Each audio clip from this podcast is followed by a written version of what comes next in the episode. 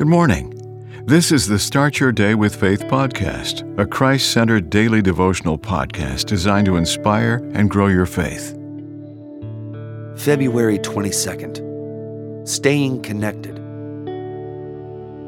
A story of an elderly woman who lay dead in her home for four days has gone viral on social media.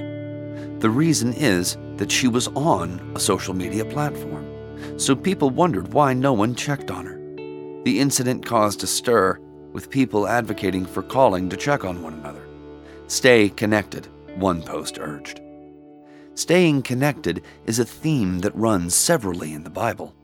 The practice was commonplace among the early church members. They fellowshipped, checked on one another, visited, gathered for prayers, studied the Word, and broke bread together. Here is something to think about Jesus first, others next, and yourself last spells joy. Matthew 7:12 says we should do to others what we would have them do to us. Hence, we'll do well to pray Ephesians 3:16 through 17.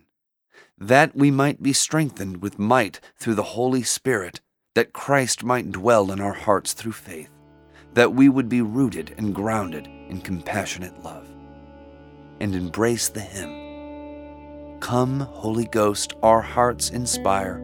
Let us thine influence prove, source of the old prophetic fire, fountain of light and love. Amen. The Start Your Day with Faith podcast is a Christ centered daily devotional podcast written by Dr. James Panford Arthur, a published author of several devotional books. Subscribe to this podcast on your favorite podcast platform, and please share what you've heard today on social media. Start your day with faith. Copyright 2023.